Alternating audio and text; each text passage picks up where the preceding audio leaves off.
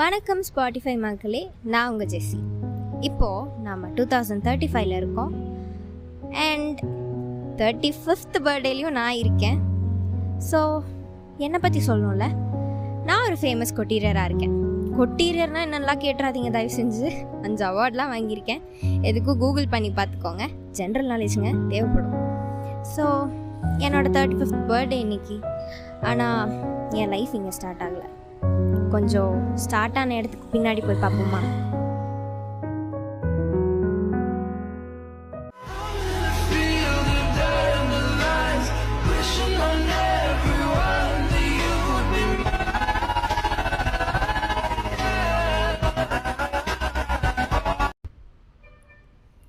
So start ஆன வருஷம் two thousand eighteen almost என்னோட ஃபர்ஸ்ட் செமஸ்டர்னு சொல்லலாம்.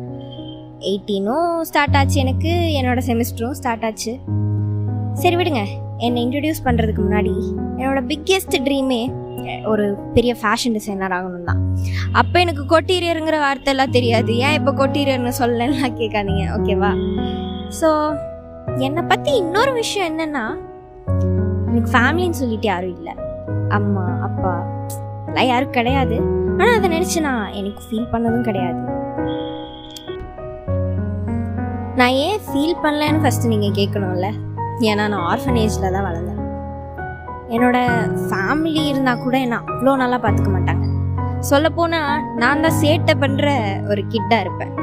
இந்த ஆர்ஃபனேஜ்லேயே அதுக்காக என் மேலே மட்டும் தப்பு இல்லைங்க. சேர்க்க அப்படி. நான் என்ன பண்ணுறது அது மட்டும் இல்லாமல் என்னை சுற்றி இருக்கிறவங்க எல்லாரும் எப்பவுமே கலகலன்னு இருக்கணும் சோகமாக இருக்கக்கூடாது. சோகமாக இருந்தேன்னு வைங்க போட்டு எல்லாம் சேர்ந்து கூத்தடிச்சு வைப் பண்ணி வேற லெவல் மாஸ் பண்ணிடுவோம் இதை பார்த்து கிரவுண்ட் ஃப்ளோர்லேருந்து அந்த அக்கா வந்து கேட்பாங்க ஏம்மா கத்துறீங்க? கொஞ்ச நேரம் அமைதியாக இருங்க. நடுராத்திரி பன்னெண்டு மணிக்கு இப்படியா கத்துவீங்க? இப்படிலாம் கேட்பாங்க இருந்தாலும் ஆர்ஃபனேஜுக்கே செல்ல பிள்ளை நான் தானே.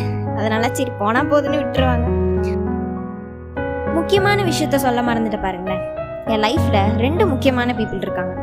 ஆலிஸ் ஜெனி ஆலிஸ் வந்து செம்ம ரக்கெட் டைப்புங்க நான் எங்கேயாவது என்னை யாராச்சும் திட்டினாங்க ஏதாவதுன்னு தெரிஞ்சதுன்னா அட அடிக்க போயிடுவா அவ்வளோ ரகிட் டைப்பு ஜெனி அப்படி கிடையாது. ஜெனி எல்லாம் என்ன யாராவது கலைக்கிறாங்கன்னு தெரிஞ்சா கூட சேர்ந்து நின்று கம்பெனி கொடுப்பா.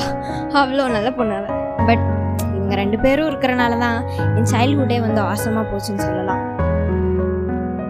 இந்த மாதிரி ஆர்ஃபனேஜில் என்னதான் சுற்றி நூறு பேர் இருந்தாலும் தனிமை எல்லாத்துக்கும் இருக்கு இல்லையா?